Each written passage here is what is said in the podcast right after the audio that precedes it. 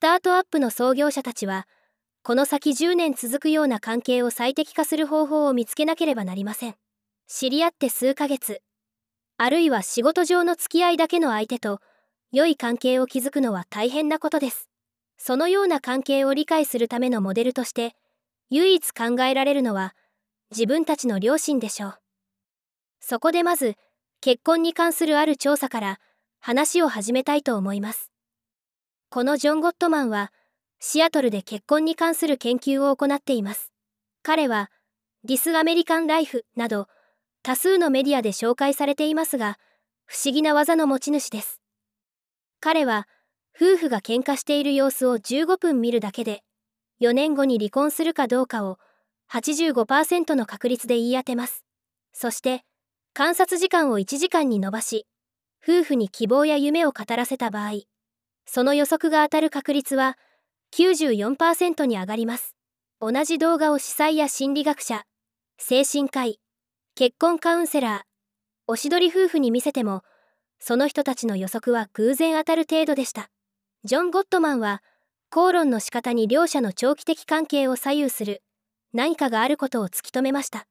最も驚くべき発見の一つは全く喧嘩をしない夫婦が長く関係を続けられたわけではないことでした。つまり人は誰でも喧嘩をします。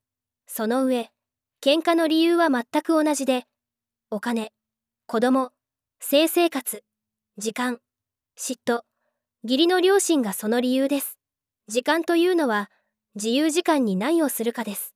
ここで興味深いのはこれらは全て会社の中での口論の原因に当てはまることです。皆さんと共同創業者はこれらの問題に直面するでしょう。人は誰でも口論するという事実。そしてその原因となる要素について理解しておくととても役に立ちます。自分たちが情熱を傾けているものにこれからも共に取り組んでいけるかどうかを判断しなくてはならない状況に陥った時にどのように対処するかプランを立てることができるからです。私はジョンの研究から口論する際に回避すべきことが主に4つあると考えましたいわば創業者間の関係が深刻な状況に陥る兆候ですではこれらを一つずつ見ていきましょう。一つ目は批判です。これは例えば、あなたが今修正しようとしている、このバグが心配だ。予定通りにリリースできるかどうかもわからないし、不安で仕方ないと思っている時に、誰かに、君は汚れた皿をシンクに山積みにしているよね。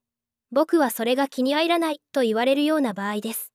批判とは、一つの問題について口論するのではなく、関係ないことをいろいろ持ち出し、目の前の問題に対処しないことです。危険ですね。軽蔑は簡単で、他者を侮辱しようとすることです。このバグが心配だ。予定通りにリリースできないだろうという時に、誰かが、君の顔が気に入らない、という。これが軽蔑です。個人的な問題にすり替えることはやめましょう。ビジネスですから。防衛もわかりやすいと思いますが、問題に関して無責任なことです。問題があることを認めない人がいるため、先に進むことができません。人は皆、自分は間違ったことは何もしていないと自己防衛する傾向にあります。それが原因で、2人のうち、どちらか1人は問題があると思っていても、問題を解決することができなくなってしまいます。次に、無反応は非常に危険なことです。問題があるのに、相手が逃げてしまうというような場合です。関与もしないし、あなたと話そうともしない。これでは解決のしようがありません。皆さんはパラシュートを背負って飛行機から飛び降りる前には必ず装備の点検をするでしょう。それと同じです。事前にプランを立てましょう。こうした目視録の4騎士を回避し、自分たちを守るのに役立つことを4つ紹介します。1つ目は分割統治です。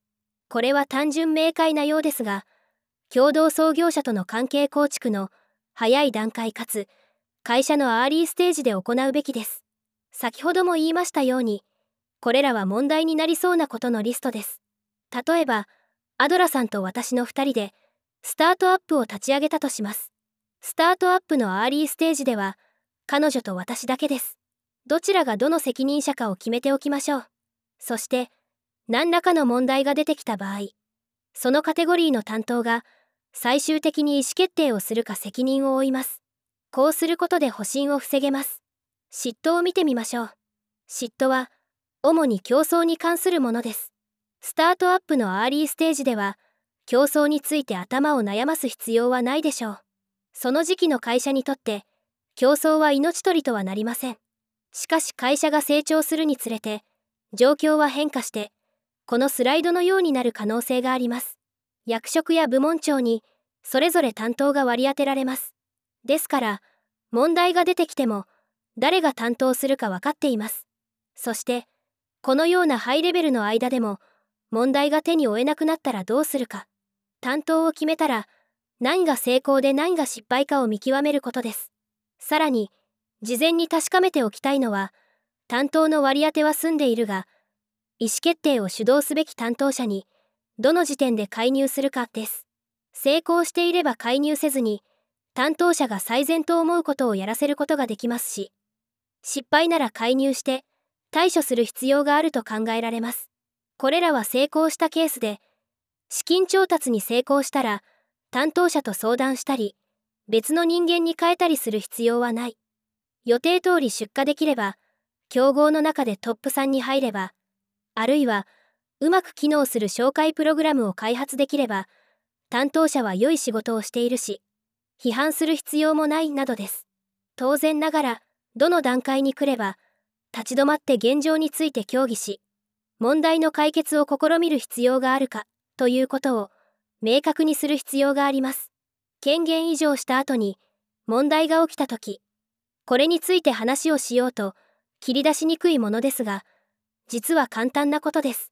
感情的に冷静な早い段階でこれをすべき理由は腹を立てて感情が表に出てくると合理的思考ができないかもしれないからです。通常最終決定権は CEO と会社にあります。権限を異常していれば問題の解決法に関してチームが異なる決定を下す可能性はあります。それでも最終的には CEO 職にあるものが解決するのが一般的です。CEO に関する問題ならば取締役会がそれを解決します。一般にスタートアップのアーリーステージでは取締役会は創業者のみで構成されていますから最終的に創業者が対処することになります。黙示録の4騎士に対する2つ目の防御策は自分自身を知ることです。そうすることで無反応から自分を守ることができます。つまり自分の愛着の型を知ることです。1960年代人はどのような関係を築くかに関する研究が行われ大きく3つの種類に分かれることが判明しました。まず安定型愛着スタイルとは私は自分から相手に歩み寄るし相手を信頼するし相手は私を信頼するそうしてお互いの関係を築いている私は自分の弱みを見せることを気にしないし相手が自分に弱みを見せることも気にしないというものです。これが安定型愛着スタイルです。不安型愛着スタイルとは、私は自分が望むような愛情を十分に注がれていない。相手にすがりつきたいし、相手にも私と一緒にいたいと思ってほしいが、それは難しいと感じているというものです。また、この他にもう一つ、人との関係構築が難しく感じる。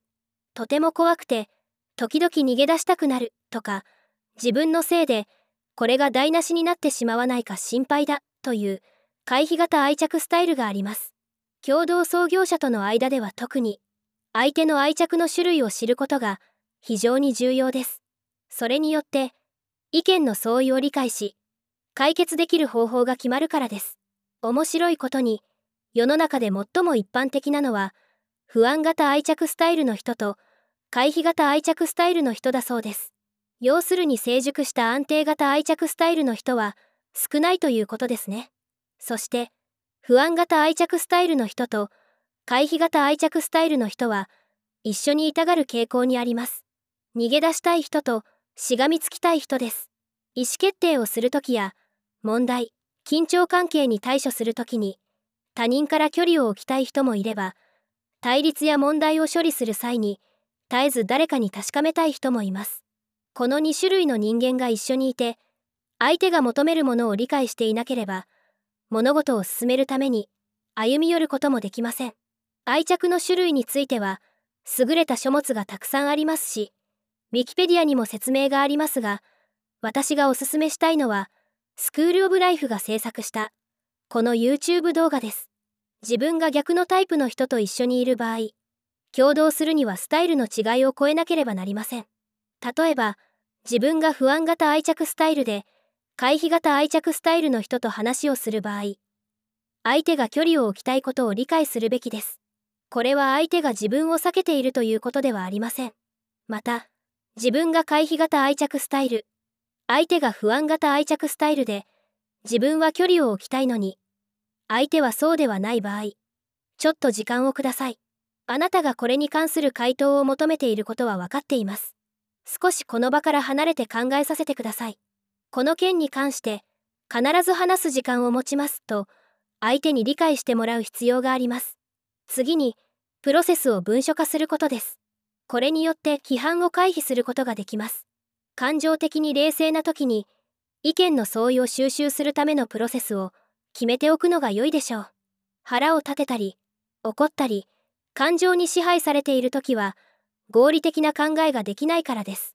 後悔することや、意図しないことを言ってしまう可能性があるでしょうし、相手が同じことをする可能性もあるでしょう。そうなると、修正できず予定通りにリリースされないバグとは、全く異なる問題が出てくるでしょう。この件に関して紹介したい事例の一つに、マターという会社があります。彼らは意見の相違を解決するためのスプレッドシートを作成しました。これは意見の違いを解決する意思決定のためのフレームワークです。意見が対立した時に、それを文書化しようというもので、それによって物事の透明性が高まり、互いを非常に明確に理解できるようになります。様々な選択肢、意思決定をしたもの、その内容、実施費、根拠を記入しておきます。そしてこのようなプロセスを文書にしておけば、意見の相違が出てきても、私たちにはこれに対処するためのプロセスがあり、Excel に従って記入していけば解決できると安心できます。意見の相違を解決する方法は他にもたくさんあり、このフレームワークに従わないといけないというわけではありませんが、彼らはブログで、これが非常に有効である理由を述べています。とにかく問題が発生した時にすべきことを、事前に同意しておくことが必要です。冷静さを欠いた時の対策として、まず外の空気を吸ってこよう。ボローニャサンドイッチを食べよう。仮眠を取ろう。それからどうしたらよいか考えようというプロセスがあるかもしれませんし、明確な意見の相違があって、両者とも引かない場合は、コインを投げて、運を天に任せよう。運命の女神に決めてもらおうというプロセスもあるかもしれません。しかし、方法は重要ではありません。とにかく両者が合意することです。この戦略を取ることで、軽蔑を回避できます。険悪にならないように、相手とコミュニケーションをとる方法を理解していれば、争いが個人的なものにならずに済みます。この件に関して素晴らしい本があります。それはマーシャル・ローゼンバーグが書いた、ノンバイオレントコミュニケーション。人と人との関係に、命を吹き込む法、という本で、相手を批判、侮辱することなく、またけなすことなく、真摯な態度で接する方法を教えてくれる一冊です。この本に書かれている魔法は、人との感情の触れ合いを苦手とする人には、いささかうさんくさく感じられるかもしれません。何かについて批判をするときは、このフォーマットに当てはめようというものです。フォーマットは、何らかの観察の時、私は感情を感じます。そこには、普遍的欲求があるからです。ですから、要求してもらえませんか？というものです。では、これらのパートを一つずつ見ていきましょう。それぞれが巧妙で、できるようになるには、一生かかると言っていいほど難しいものです。一つ目は、評価するのではなく、観察することです。対立や批判をするときは、具体的なことを根拠とします。意見のようなものではなく、実際に自分が見聞きしたことです。噂で聞いたことや感情的なこと、あるいは意見のように聞こえることとは違い、実際に起きていることは否定できないからです。例を挙げて説明しましょう。観察とは、あの文章を送ります。と先週聞いていたけど、まだ届いていないよ、というものです。これは正しい観察です。一方、ついカッとなって、なんて怠慢だと言ってしまうのが評価です。これは観察のように思えますが、そうではありません。これは相手を評価しています。別の例を挙げましょう。君の仕事は雑だね、というのは、客観的ではありません。そうではなく、この報告書だけど、数字が間違っている箇所が3つあったよ、というところから話を始めます。君はいつも遅刻するね、と、一般論を言わないようにしなければなりません。これは評価です。今朝のミーティングに、十分遅刻したね、というのが観察です。私を無視している、というのが評価で、君にメールを二通り送ったけど、まだ返信がないよ、というのが観察です。つまり、観察から始めるというのは、否定できない事実から始めるということで、そうすれば別のことで言い争うようなことにはなりません。このような評価は、瞬時に自分を感情的にするため、十分に注意しなければなりません。批判を始めるときは、評価から始めてはいけません。次のポイントは、自分の感情について話すことです。否定できない観察をしたら、何らかの感情が芽生えます。ここで留意すべきは、思いではなく、感情を話すことです。これは奇妙に思えますが、次のポイントにつながります。感情とは、例えば、イライラすることです。これを思いにすると、君はこれを真剣に考えていないと思う、となります。思いと感情を見分ける方法は、私は、だと感じるというフレーズを、私は、だと思うに置き換えて、通じるかどうかです。つまり、イライラすると思うではおかしいので、これは感情です。君はこれを真剣に考えていないと思うと言い換えられるので、これは思いです。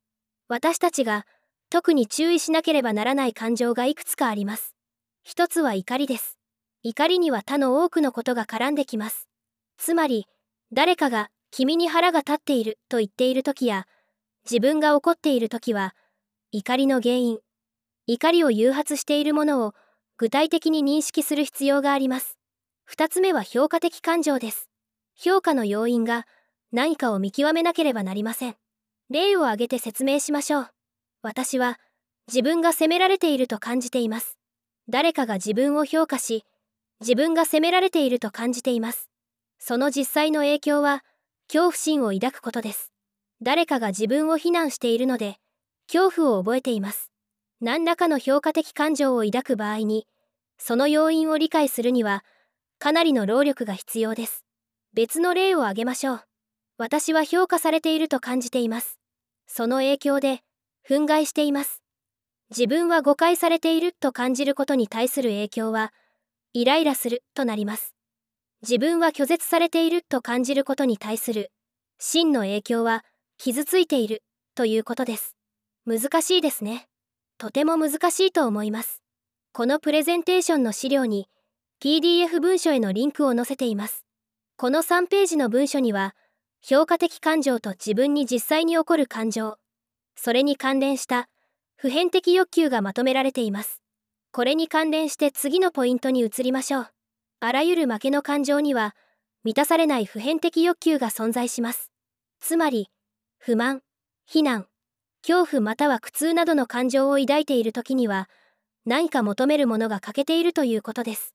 普遍的欲求について難しいのはそれが戦略なのか欲求なのかそして本当に普遍的なのかを慎重に見極めることです。例を挙げましょう。サンドイッチを食べたいというのは普遍的欲求ではありません。気をつけてください。栄養をとるためにサンドイッチを食べたいというのはむしろ戦略です。もっと良い例は、そうですね。私にすべてのメールをコピーしてくださいというのは具体的で、普遍的欲求ではありません。このプロセスを明確にしてほしいというのが、普遍的欲求です。自分自身や、その状況だけに当てはまるニーズを上げないように気をつけましょう。普遍的欲求というのは、皆が同じように持っていると同意できる欲求です。私はサポートを必要としているというのは、普遍的欲求ですが、それを君のサポートを必要としていると言ってしまうと、普遍的欲求ではなくなります。全員がヘンリーからのサポートを必要としているわけではないからです。全員がサポートを必要としていても、君のと言ってしまうと、普遍的ではなくなります。この点は、十分に気をつける必要があります。次は要請と要求です。私が気づいたのは、否定できない事実だ。感情と、それが私に及ぼす影響について話した。そして、それは全員が同意する、普遍的欲求につながることを話した。その結果どう変わるかとなったら、ここで必要なのは、要求ではなく要請です。要請とは、普遍的欲求を満たすために、相手に提案することです。何々をしなさいと要求するのは簡単ですが、要請は具体的でなければいけません。もっと敬意を表しなさいというのは、好ましくありません。なぜなら敬意の定義は、人それぞれだからです。自分が思う敬意は、誰かが思う敬意とは違うかもしれません。時間通りミーティングに来てくださいというのが要請です。また、してほしくないことではなく、してほしいことを要請してください。他者のアイデアを即却下しないように、ということはありますが、これは自分がどうしてほしいかということを示していません。ではどうしたらよいのか、ということが明確ではありません。チームメンバーがアイデアを話し合うときは、結論に至るまでに突っ込んだ質問をに3つしてくださいというのが良いでしょう。3つ目は、興味をそらさないことです。何かを要請して、ノーと言われることもあるかもしれません。この場合、プロセス全体が機能していないなどと、わけのわからないことを言うのではなく、自分のためだけではなく、もっと多くのニーズを満たすような要請をしていなかったかもしれない。全員が理解し、当事者意識を持てるような要請の方法はないだろうか。と考えましょう。これについてもっと詳しく知りたい方は、デーブ・ベイリーが執筆した How to Deliver Constructive Feedback in Difficult Situation という記事があります。記事へのリンクも載せています。彼は、この問題をかなり深く掘り下げており、難しいフィードバックを行う際の視点として、非常に良い参考となります。技術的負債とは何かは、誰でも知っています。ソフトウェアをかなりの短期間で作っている時これはうまくスケールしそうにないやっつけ仕事になりそうだがとりあえずこれを完成させて後日手直しをしようということがあります私たちが他者と関係を構築するときは感情的負債が発生します。技術的負債とは異なり感情的負債は長く抱えておくものではありません。感情的負債は日々減らしていく必要があります。ジョン・ゴットマンの研究で良好な結婚生活を送っていた人は大きな問題だけを言い争っていたわけではなかったことも明らかになりました。彼らはつまらないことや小さなことでもすぐに話題にし決して小さい問題を中くらいの問題そして最終的に大きな問題になるまで放っておきません。食べながら話すのが気になるから止めてもらえない？というようなことでもすぐに話し合います。相手を尊重しながらです。共同創業者と微妙な関係にあり、厄介な問題を抱えている場合、ニーズを迅速に伝えることで、些細なことが大きな問題になるのを防ぐことができます。これを始める最善の方法は、実践です。Y コンビネーターでは、これをレベル3の会話と呼んでいます。レベル1は、相手とデータ交換や情報のやり取りをするときの普段の会話です。レベル2は感情を伴い個人的な件に関する会話です。レベル3は相関的で二者間で現在起こっている極めて重要なことに関する会話です。これは真の問題。両者にとって重要な問題を深く掘り下げるものです。スタートアップでは社員全員にとって重要なことが山ほどあります。皆さんが講義終了後から実践できるものを例に説明しましょう。一つ目は目標で、当社の短期的目標は、などが良い例です。会社の短期的目標を共有していない人が、どれほどいるかを知ったら、皆さんは驚くことでしょう。次は、適切なメトリックを使っているかです。メトリックに関する講義は先日言っています。皆さんはその答えを、すでに見つけていることを願います。そして最後は、目標を達成しているかです。次に役割について、誰が何を担当するか。これは慎重に扱うべき問題です。誰が何を担当するか明確になっているかです。それについて話し合っておきましょう。次は、現在の割り当ては、最も断りにかなったものかです。これについては、非常にシンプルな回答となるかもしれませんが、何らかの意見の相違がある場合は、それについて徹底的に話し合うべきです。そして次はパフォーマンスです。現状の業務分担は、最適な方法で行われているか、全員が仕事に対して非常に献身的で、モチベーションを感じているか、これは日々確認すべきことです。その他、相互にフィードバックを行うために、どんなメカニズムが導入されているか、感情的負債を減らすための時間を捻出しているか、いかなる時も、こうしたレベル3の会話ができていると感じているか、社内事情に関して率直に語れるようなプロセスは導入されているか、などがあります。そして、共同創業者との付き合い方に関しては、留意すべき点がいくつかあります。人は誰でも口論をします。ですので、計画を立てておきましょう。感情が絡む前に、つまり冷静なうちに、自分の愛着の種類や自分の役割、自分の目標、プロセスを理解しておきましょう。非暴力的なコミュニケーションを使い、批判のない率直なフィードバックを共有し、日頃から感情的負債を減らすことです。これが物事が破滅的レベルになる前に、確実に解決するための最も健全な方法です。難しい会話を今から始めましょう。皆さんのうち2人、3人、4人、あるいは7人には、まだ話し合っていない話題が、きっとあるでしょう。本日はどうもありがとうございました。